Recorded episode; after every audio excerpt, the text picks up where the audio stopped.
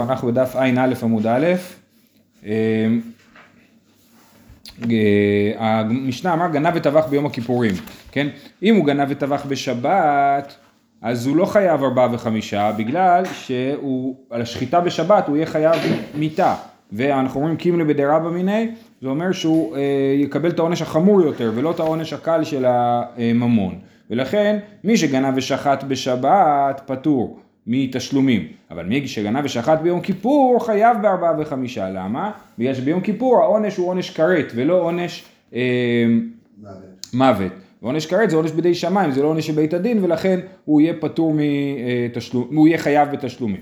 אומרת הגמרא אמאי, אמרי אמאי, נאי דקת לליקה מלכות מהאיקה, וקיים על הנדה אינו לוקה ומשלם, כן? אז אומרים נכון, באמת אין פה עונש מוות, אבל יש פה עונש מלכות. למה יש עונש מלכות? באמת היחס בין מערכת היחסים בין העונש של כרת לעונש של מלכות היא מערכת יחסים מורכבת. לא ברור בדיוק, על זה הרבה מחלוקות גם לאורך ההיסטוריה. כתוב לנו כל מי שהוא חייב כרת ולקה נפטר מידי כרתותו. כן, כל מי שחייב כרת וקיבל מלכות, אז הוא נפטר מהכרת שלו. המחלוקת היא, האם אפשר לעשות את זה דווקא בכוונה, להגיד, אני חייב כרת, אני אלך לבית הדין, ייתנו לי מלכות ואני כבר לא יהיה חייב כרת, כי כרת זה דבר מפחיד, כן? או שזה דבר שהוא כאילו בטעות קיבל מלכות, אז כבר יצא מידי הכרת שלו. בכל אופן, פה מהסוגיה משמע קצת שהוא באמת, אפשר לדון אותו לעונש מלכות, אם הוא חייב כרת. אז לפי זה נלך. אז הוא חייב מלכות, אמי, נאי דקת לליקה, מלכות מהאיקה. דקיים עלן, דאינו לוקה ומשלם. אז למרות שאין עונש מוות, יש עונש מלכות, אז עדיין לא צריך להיות הדין שהוא פטור מתשלומים. אומרת הגמרא, אמרי אמני רבי מאירי, דאמר לוקה ומשלם. זאת שיטת רבי מאיר שחושב שלוקה ומשלם. רבי מאיר אומר את זה במסכת שבת, שאומנם כן, שאפשר להעניש אותו בשתי. אומרת הגמרא, אי רבי מאיר אפילו טבח בשבת. אז אם יפיר במאיר, אז סליחה, אפילו טבח בשבת, זה הדגשה, כן? אפילו אם הוא שחט בשבת הוא יהיה חייב בתשלומים, כי הוא חייב, שני עונשים, גם תשלומים וגם מיתה. אומרת הגמרא, וכי תימה, אז מה תגיד? וכי תימה, לוקה ומשלם איתלי, מת ומשלם דלי איתלי. אז אולי תגיד שרבי מאיר חושב שאין כזה דבר מוות ותשלומים, ויש כזה דבר מלכות ותשלומים, כן? אז אתה רוצה להגיד דבר כזה, זה לא מסתדר, כן? וחיטי מלוקה הוא משלם איתלי, מת הוא משלם לאיתלי, ואז נגיד, המשנה שלנו היא רבי מאיר, ביום כיפור חייב תשלומים כי לוקה הוא משלם, בשבת הוא לא חייב תשלומים כי זה מת הוא משלם. והתניה גנב וטבח בשבת, עכשיו יש לנו ברייתא, ואת הברייתא הזאת נהיה חייבים להסביר כרבי מאיר שחושב שיש מיתה ותשלומים ביחד. גנב וטבח בשבת, גנב וטבח לעבודה זרה, גנב שור נסכל וטבחו, משלם 4 ו-5, דברי רבי מאיר. אז רבי מאיר במפורש אומר שמי ששחט בשבת, גנב ושחט בשבת, הוא חייב לשלם 4 ו-5, סימן שהוא חושב שיש גם מיתה ותשלומים. אז המשנה שלנו לא מסתדרת כרבי מאיר, כי המשנה שלנו חושבת שאין מיתה ותשלומים ביחד. אז דברי רבי מאיר וחכמים פותרים. אמרי בר מינא דאי, לא הבנת, זאת ברייתא מיוחדת, מדברת על מקרה מיוחד, דאית מרלה, אמר רבי יעקב אמר רבי יוחנן, ואמרי לה אמר רבי ירמיה אמר רבי שמעון בן לקיש, רבי אבין ורבי הילה וכל חבורתה משמי דרבי יוחנן, כן? כל החבר'ה, כל התלמידים אמרו משמי דרבי יוחנן, שמה? אמרי, בטובח על ידי אחר, טובח על ידי אחר, זאת אומרת שלא הוא שוחט, הגנב גנב, והוא לא יודע לשחוט, הוא הולך לשוחט שישחט, ומי חייב על זה 4 ו-5? הגנב. השוחט לא חייב, כן? אז הוא הלך לשוחט בשבת, והשוחט שחט את זה בשבת. אז השוחט יהיה חייב מיתה, על זה שוחט בשבת. והגנב יהיה חייב 4 ו-5, התשלומים שלו, על זה שהוא גנב ושחט. אומרת הגמרא, וכי זה חוטא וזה מתחייב, איך זה יכול להיות שהשוחט חוטא והגנב מתחייב? הוא חוטא בזה שהוא שוחט, לא בשבת, בזה שהוא שוחט את השור הגנוב כאילו, כן? אז איך זה יכול להיות שזה חוטא וזה מתחייב? אמר רבה, שאני אחד, אמר קרא, וטבחו או מחרו, הפסוק האמיתי הוא טבחו או מחרו, מה מחירה על ידי אחר? אף טביחה על ידי אחר, כן? כמו שאיך מוכרים? מוכרים למישהו, אי אפשר למכור לעצמך, אז מחירה היא תמיד על ידי צד שלישי, אז גם שחיטה על ידי צד שלישי מחייבת את הגנב בעצמו. כן? אז כמו שהגנב מתחייב בזה שהוא מכר את זה למישהו, ככה גם הגנב מתחייב בזה שהוא ששחט את זה על ידי מישהו. ולכן יש לי פה שליח לשחיטה, ואני מתחייב ב4.5. השחט חייב לדעת שזה גנוב? יכול להיות שהוא לא ידע גם, נכון. לא, אבל הרעיון הוא שבעיקרון אנחנו אומרים אין שליח לדבר עבירה. אין שליח לדבר עבירה, זה אומר שכל פעולה של עבירה שנעשית על ידי מישהו אחר, אני לא יכול להתחייב בה. וזה מה שהגמרא שואלת, וכי זה שוחט וזה מתחייב, זה חוטא וזה מתחייב, איך יכול להיות שהוא יתחייב במשהו שהשני עשה, כן? והתשובה היא, פה יש לנו מקרה מיוחד, שהוא חייב על השחיטה של מישהו אחר. מה מחירה על ידי אחר? אף תביכה על ידי אחר. ויש לנו פה עוד דרשות על זה, דבר רבי ישמעאל טענה או לרבות את השליח, כן, טבחו או מחרו, האו בא לרבות שגם הוא עשה את זה על ידי שליח, דבר חזקיה טענה תחת לרבות את השליח, כן, כתוב 5 בקר ישלם תחת השור ו4 צאן תחת השה, אז מהמילה תחת הוא לומד לרבות את השליח. בכל אופן, אז אנחנו אומרים ככה, אני חוזר מההתחלה, אמרנו שהמשנה שלנו היא רבי מאיר, בגלל שבמשנה שלה אנחנו רואים שאם הוא שחט ביום כיפור, הוא חייב לשלם. למה?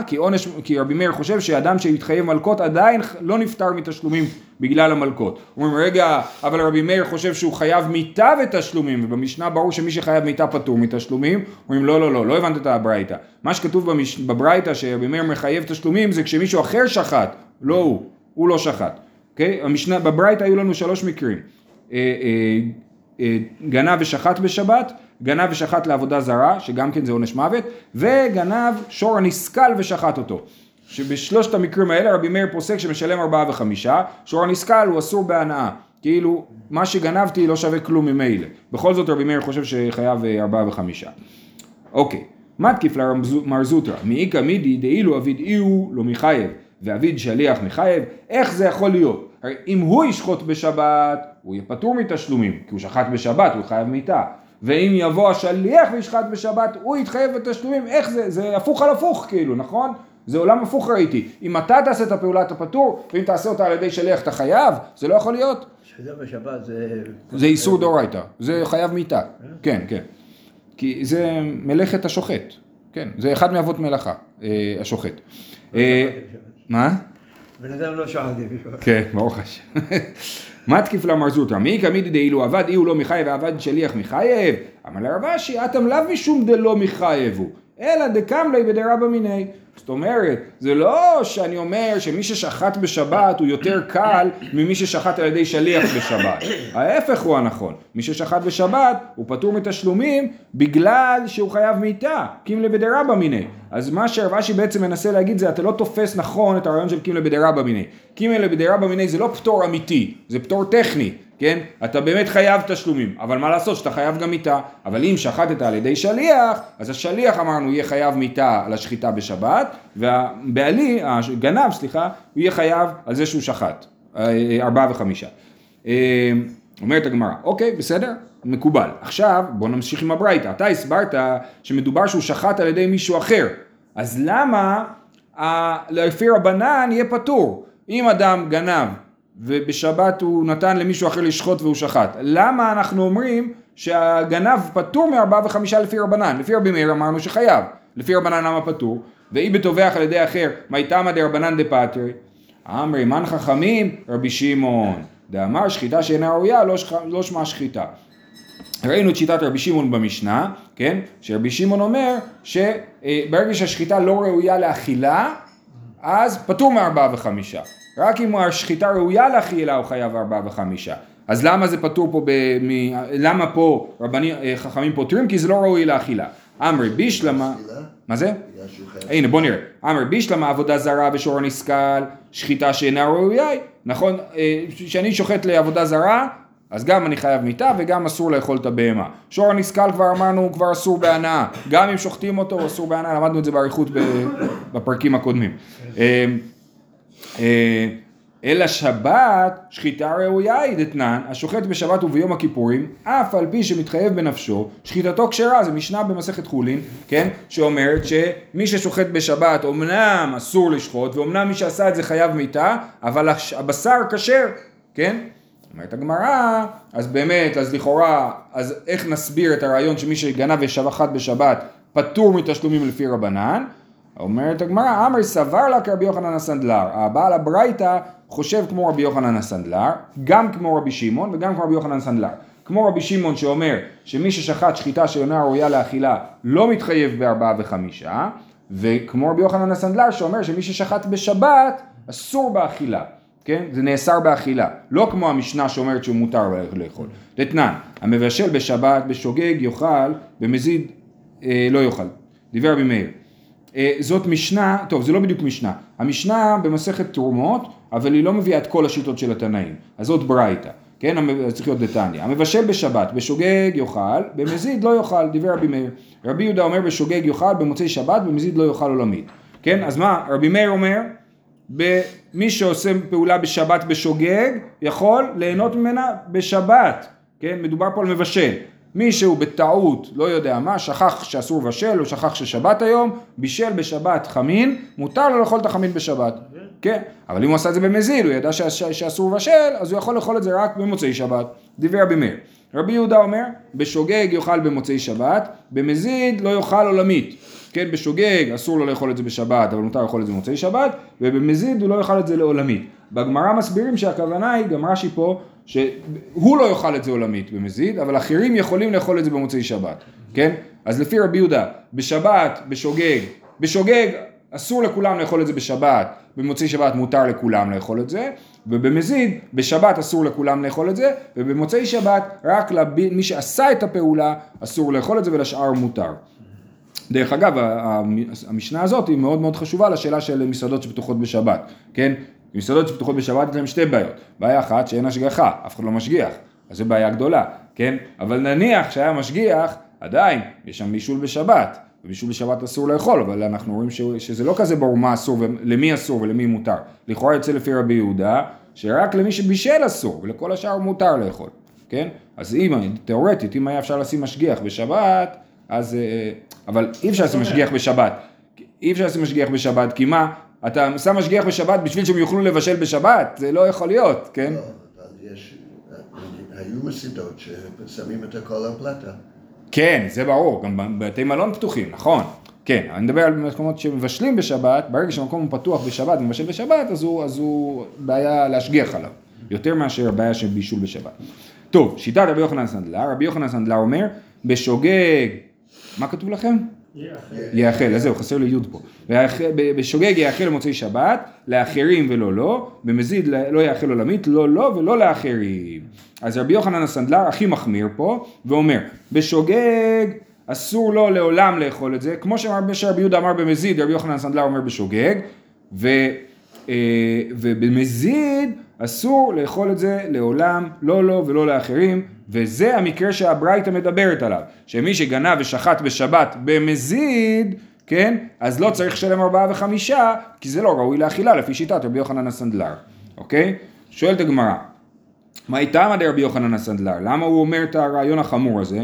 כדדארי שרבי חייא, פיתחא דבי נסיעה, ושמרתם את השבת כי קודש היא לכם. מה קודש אסור באכילה? אף מעשה שבת אסורים באכילה. עכשיו באמת לפי רבי מאיר ולפי רבי יהודה, זה לא עניין של קודש, זה כנס, זה כנס. אנחנו אומרים, אסור לך לאכול את זה, שלא תבוא להגיד שמשתלם לבשל בשבת, אז אסור לאכול את זה בשבת. אבל לפי רבי יוחנן הסנדלר זה עניין מהותי, היא קודש ואף מעשה הקודש, כל מה שאתה עושה בשבת הופך להיות קודש, הופך להיות אסור. אם ככה, אם הקודש אסור בהנאה, אף מעשה שבת אסור בהנאה, אז תגיד שגם אסור בהנאה מה שבישלת בשבת ולא רק באכילה. תלמוד לומר לכם שלכם יהיה, כן, כתוב קודש היא לכם, אז קודש אסור באכילה, לכם שמותר בהנאה. יכול אפילו בשוגג, אז למה אתה אומר שרק במזיד אסור באכילה ובשוגג מותר במוצאי שבת לאכילה? תלמוד לומר, מחלליה מות יומת. המשך הפסוק, כן, שמרתם את השבת קודש היא לכם, והמשך הפסוק זה מחלליה מות יומת. מי מות יומת? מי שעושה במזיד, לא מי שעושה בשוגג. אז הפסוק מדבר על מי שעושה במזיד. תלמוד לומר, מחלליה מות יומת, במזיד אמרתי לך ולא בשוגג. טוב, פליגי ברבה חבר אבינה, לכאורה, הם נחלקו בשיטת רבי יוחנן הסנדלר, אחד אמר מעשה שבת דאורייתא ואחד אמר מעשה שבת דרבנן. מעשה שבת זה מה שעשינו בשבת, כן? אז זה, יש פה מחלוקת, האם זה דאורייתא או דרבנן, מאן דאמר דאורייתא כדאמרן, כמו הפסוק שאמרנו קודש היא לכם, היא קודש אף מעשה הקודש, ומאן דאמר דרבנן, אמר קרא קודש הוא, הוא קודש ואין מעשיו קודש, בדיוק הפוך, כן? כי קודש היא קודש ואין מעשה הקודש. בישלמה למען דאמר, אוקיי, עד כאן מחלוקת רבא ורבינה.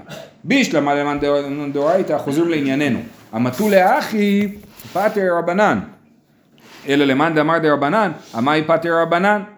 אוקיי, אם אני אומר שמי ששחט בשבת זה אסור לאכול מדאורייתא, אני מבין למה הגנב ששחט פטור מ4 ו5, כי הוא לא יכול לאכול את זה מדאורייתא, אז לכן הוא פטור מ4 ו5, כי אמרנו ששחיטה שלא ראויה לאכילה לא משלמים 4 ו5. אבל אם אני אומר שזה דין דרבנן שאסור לאכול את זה, אז איך יכול להיות שהוא נפטר מהדין דאורייתא של 4 ו5 בגלל שמדרבנן אסור לו לאכול את זה? זה לא יכול להיות, כן? אז אין לנו הסבר לשאלה למה מי ששחט בשבת בברייתא לפי רבנן יהיה פטור מתשלומים. שוב, הסברנו שהברייתא מדברת שהגנב בעצמו הוא לא השוחט, נכון? הגנב נתן למישהו לשחוט והוא שחט, ואנחנו אומרים שהגנב מתחייב ב4 ו5, ורבנן אנחנו חושבים שהגנב פטור מ4 ו5. למה הוא פטור מ4 ו5? בגלל רבי יוחנן הסנדלר שאומר שזה לא ראוי לאכילה, אבל אם זה לא ראוי לאכילה מדי רבנן, אז הוא כן חייב להיות, צריך להיות חייב ב4 ו5. אומרת הגמרא, השערה, כן? אמר פטר רבנן, השערה, העבודה זרה ושור הנסכל. באמת, נכון, אף אחד לא אומר שהוא יהיה פטור מ4 ו5 במקרה הזה, שהוא לא שחט בעצמו, אלא הוא שחט על ידי אחר. ומה שכתוב שרבנן פוטרים זה בשאר המקרים. היה לנו 3 מקרים בברייתא, כן? גנב ושחט בשבת, גנב ושחט לעבודה זרה, גנב ושחט שור הנסכל, ומה שרבנן אמרו שפטור זה בעבודה זרה ושור הנסכל, ולא בשבת.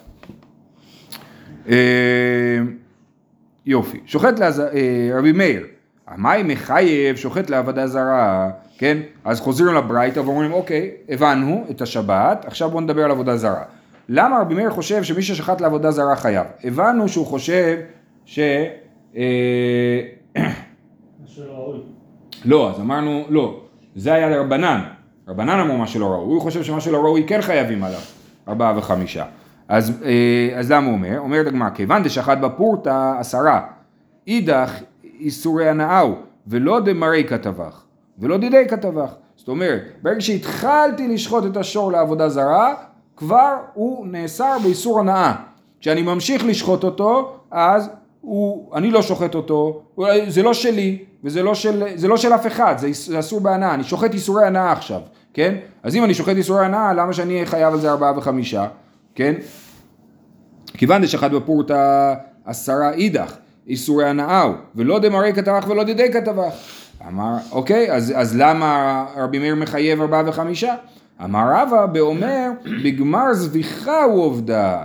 כן? אומר רבה שהוא קיבל על עצמו, הוא קיבל על עצמו, כיוון שעבודת העניינים תתחילת השחיטה בסופה של השחיטה. כן, הוא אומר, בסוף השחיטה זה יהיה לעבודה זרה. ההתחלה תהיה לטובה, והסוף יהיה לעבודה זרה. ככה הוא, כן, היה לו כוונות עמוקות בעניין, ולכן הוא חייב. נכון, נכון, אבל זה, הוא התכוון מראש. מתכוון מראש, הוא אומר, סוף השחיטה שלי יהיה לעבודה זרה, ולכן רק במקרה הזה, לפי רבי מאיר, חייב 4 ו5. אבל אם הוא מההתחלה חושב על עבודה זרה, אז הוא יהיה פטור מ4 ו5. גם לפי רבי מאיר. הלאה, שור הנסכל, איסורי הנאה נינו, לאו דמרי כתבך, לאו דידי כתבך, גם בשור הנסכל, אותה שאלה, זה איסור הנאה, איך יכול להיות שהוא מתחייב בזה, זה לא שייך לבעלים. אמר רבה, אחת מהעסקינן, יש פה אוקימתא מורכבת, אוקיי? כגון שמסרו לו שומר, והזיק בבית שומר, והועד בבית שומר, ונגמר דינו בבית שומר.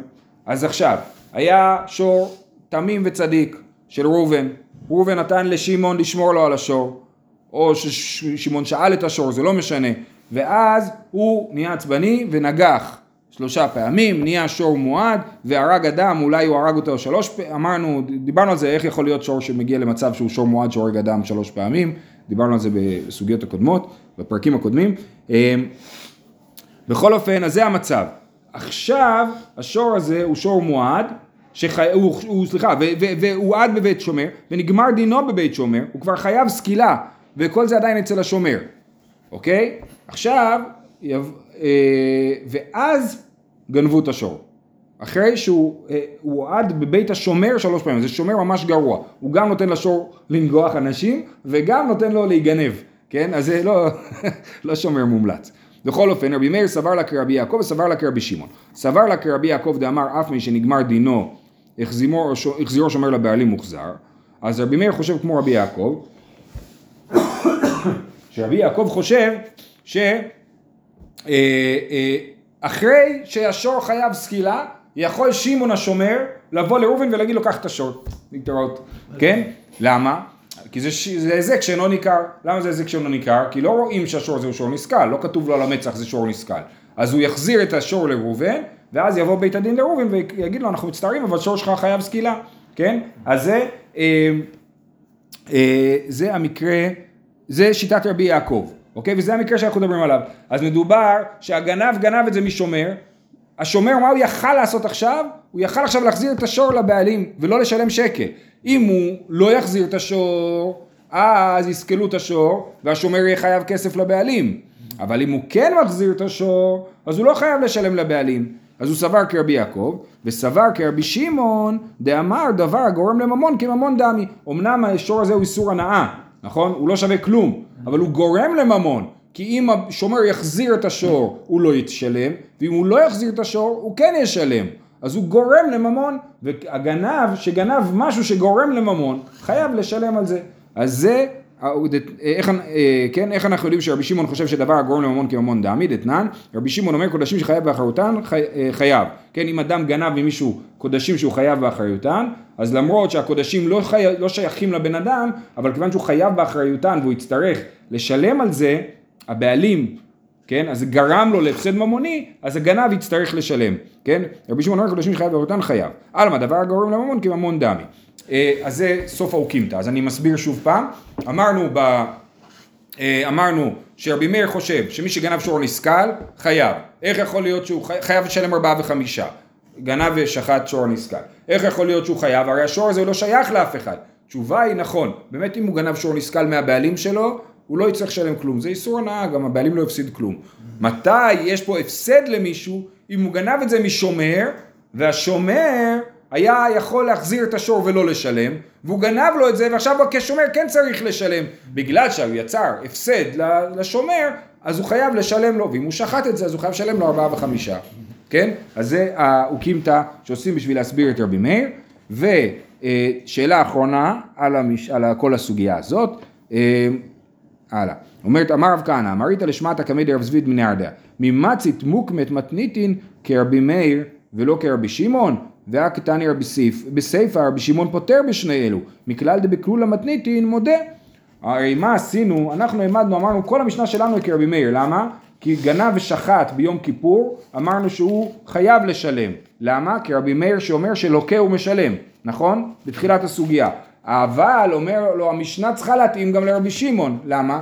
כי אנחנו אומרים שרבי שמעון חולק בסוף המשנה על 2 פרטים מסוף המשנה. סימן שהוא מסכים עם כל שאר המשנה, אבל הוא לא מסכים עם החלק הזה של גנב ושחט ביום כיפור. אז איך זה מסתדר, כן? אז הוא אומר לו, ממצית מוקמת מתניתין כרבי מאיר ולא כרבי שמעון, דעה קטני סיפא, רבי שמעון פותר בשני אלו, מכלל דבקולה מתניתין מודה. אמר לי לא, מכלל מודה בטבח ומחר לרפואה ולכלבים. רבי שמעון מודה בשני המקרים שמופיעים לפני כן, כן? אם הוא גנב ושחט לרפואה או לכלבים, מטרת השחיטה הייתה כלבים, מטרת השחיטה הייתה רפואה, אבל השחיטה הייתה שחיטה כשרה, אז רבי שמעון אומר שהוא חייב, בניגוד למקרה שהוא גנב ושחט ונמצאת רפואה, אז הוא פטור בגלל שזו שחיטה לא ראויה. כמו שאמרנו שרבי שמעון חושב שבשחיטה שלא ראויה לאכילה, לא משלמים 4 ו5. אז רבי שמעון שהוא חולק בשתיים האחרונים, זה לא אומר שהוא מסכים עם כל המשנה, זה אומר שהוא מסכים רק עם 2 המקרים שלפני כן. אוקיי? ואז זה דחה את הקושייה שלו. הלאה, המשך המשנה.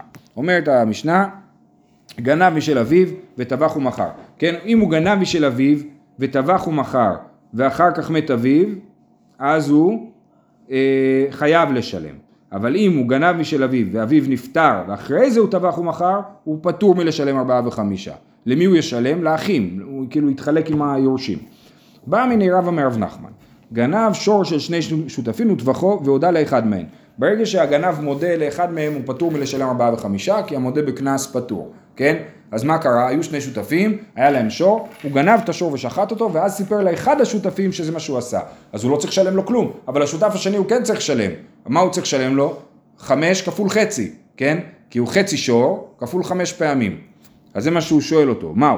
5 בקר אמר רחמנה ולא 5 חצאי בקר, עוד אם 5 בקר אמר רחמנה ואפילו 5 חצאי בקר.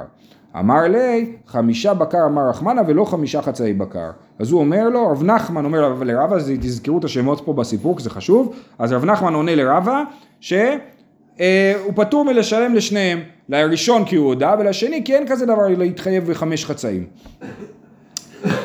אי טבעי, הוא מקשה עליו, מהמשנה שלנו. גנב משל... למה להגיד 5 חצאים ולא 2? 2.5, זה 5 חצאים.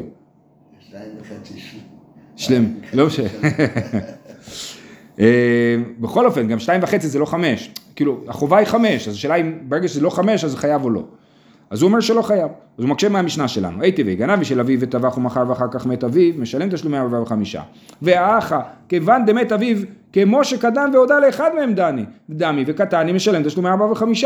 הרי מה קרה? הוא גנב משור מאבא שלו. אחרי זה הוא שחט את השור, ואז האבא נפטר.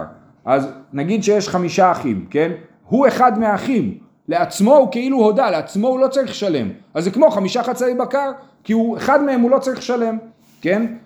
ואתה רואה שבאמת הוא כן צריך לשלם. אז למה אתה מכריע ש5 ולא 5 חצאים?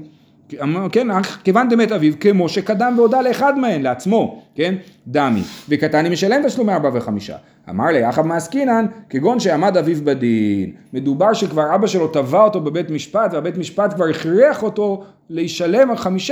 עכשיו זה כבר פשוט חוב שהוא חייב לאבא שלו, אז הוא ישלם את החוב לאבא, ואז האחים כולם, כולל הוא עצמו, יתחלקו במה שהוא משלם. שאבא לא מת. אם האבא לא מת, אז הוא יביא הכל לאבא. אם האבא נפטר, אז יתחלקו, כן, בדיוק. אבל לא עמד, אומרת הגמרא, אבל לא עמד בדין, מה אינו משלם? תשלומי 4 ו5. אז רגע, לשיטתך, אם הוא גנב ושחט ולא עמד בדין, ואבא שלו נפטר, אז הוא לא צריך לשלם תשלומי 4 ו5. אז אם ככה, יא אחי, הדתני סייפה, גנב משל אביו, ומת אביו, ואחר כך טבח ומכר, אינו משלם תשלומי 4 ו5, נפלוג בדידי. אז למה לא אמרו את המקרה הזה? שנחלק בתוך אותו מקרה בעצמו, ולא נמציא מקרה חדש. באמת דברים אמורים כשעמד בדין, אבל לא עמד בדין, אינו משלם תשלומי 4 ו5. זה מה שהיינו צריכים להגיד. במקום להביא מקרה אחר שהאבא נפטר לפני השחיטה, היינו יכולים להגיד מקרה אחר שהאבא נפטר אחרי השחיטה, פשוט לא הספיק לעמוד בדין, ובכל זאת הוא נפטר מזה, כי זה 5 ולא 5 חצאים. אמר לי, אחי נעמי, אתה צודק באמת, אבל פשוט זה עניין סגנוני. הידי דנסיב רישה, גנב משל אביו וטבח ומחר ואחר כך מת אביו, נסיב סייפה, נמי, גנב משל אביו ומת אביו ואחר כך טבח ומחר. כן? אז זה אומר לא נכון, פשוט זה היה נוח לסוגיה להגיד את זה ככה, ובאמת אתה צודק. כל זה היה בערב. בבוקר למחרת, אמר לי, אז רב נחמן חוזר לרבה, אמר לי 5 בקר אמר רחמנה ואפילו 5 חצאי בקר. הוא משנה דעתו והולך על הכיוון ההפוך. אומר לו, והי דלא אמר לך באורתא, דלא אכלי ביסר דתורה. למה אתמול בערב לא אמרתי לך את זה? כי לא אכלתי אתמול בשר, ולכן היה אולי לזכר החטופים, אני יודע, הוא לא אכל בשר, ועכשיו הראש שלו לא היה במקום, כן? והרב שטיינזלד שם כותב, יש לו שם הרחבה, איך אכילת בשר משפיעה על החשיבה, לא? יש לו שם איזה משהו. קריאה של המוח, קריאה למציאותם של חומרים שהם בדם, צורך זה שצורך תחמימות, הופכות להיות סוכר זמין, חלק כמות מסוימת של חלקונים. כן, יפה. בקיצור, ואלה מה ישנה הרישה ומה ישנה סייפה? אז רגע, אז מה ההבדל בין הרישה לסייפה? אם אנחנו אומרים שאפילו 5 חצאי בקר ישלם, אז למה אם אבא שלו נפטר אחרי השחיטה, אז הוא לא משלם לכל האחים? אמר לי, רישא קרין על בי וטבחו כולו באיסורה, סייפה לא קרין על בי וטבחו כולו באיסורה. ברישא הוא שוחט את השור באיסור גמור, כי השור של אבא שלו, הוא גנב לו את השור ושוחט אותו. בסייפה הוא גונב שור, האבא שלו נפטר, עכשיו הוא בעצמו בעלים של חלק מהשור הזה, ואז הוא שוחט את השור, זה לא איסור גמור, כן? זה לא כולו באיסור, ולכן הוא לא חייב על זה 4 ו5. זהו, שיהיה לכולם שבת שלום וחודש טוב.